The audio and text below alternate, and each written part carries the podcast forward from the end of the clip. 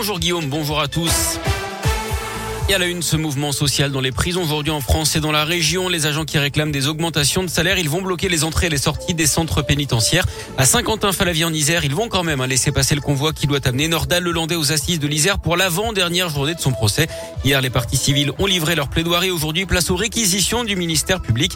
L'après-midi sera consacré à la plaidoirie de la défense avec l'avocat de Nordal Lelandais. L'accusé, lui, devrait pouvoir s'exprimer une dernière fois demain matin avant les délibérations et le verdict. Il encourt la réclusion criminelle à perpétuité pour la mort de la petite Maëlys. Un policier condamné à Villefranche-sur-Saône après un tir accidentel sur une collègue. L'affaire remonte à octobre 2016. D'après le progrès, le mis en cause avait déchargé son arme dans le hall, ce qui est interdit. Une balle était restée coincée dans le pistolet. Il avait alors visé sa collègue pour plaisanter sans savoir qu'un coup allait partir. La balle avait terminé dans la cuisse de la jeune femme. Il a finalement été condamné à cinq mois de prison avec sursis et une interdiction de port d'armes pendant un an et demi. Du fioul déversé dans un cours d'eau à Vaugneray dans les monts du Lyonnais. L'alerte a été donnée hier, mais la pollution aurait débuté il y a plusieurs jours d'après le progrès. Les équipes de la sécurité civile ont installé des barrages et ont utilisé des produits absorbants pour venir à bout euh, du carburant avant qu'il n'atteigne l'Iseron. On n'en a pas forcément l'impression avec les alertes aux pollutions qui semblent se multiplier, mais la qualité de l'air s'est améliorée à Lyon l'an dernier.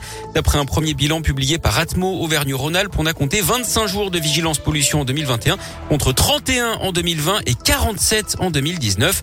Petit bémol quand même, la pollution en particules fines due au chauffage individuel, à l'agriculture, au transport et à l'industriel est en légère augmentation par rapport à 2020.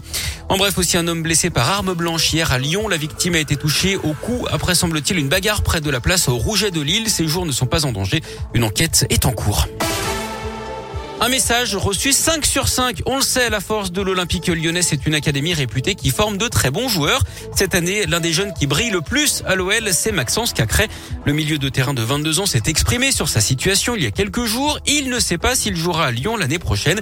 Le message a bien été entendu. Jean-Michel Aulas a profité de la présentation du bilan financier du club hier pour donner son point de vue sur ce dossier complexe. On veut absolument qu'il reste et Maxence est, l'emblème euh, de la jeunesse triomphante euh, et de l'académie. J'ai déjà vu euh, directement, je lui ai dit que je souhaitais absolument, et j'en faisais un point d'honneur, à ce qu'il reste. Avoir un Maxence Cacré issu de l'académie avec toutes ses qualités humaines et footballistiques qui deviennent un jour le leader et le capitaine de l'Olympique c'est vraiment significatif pour nous. Donc voilà, donc on va négocier.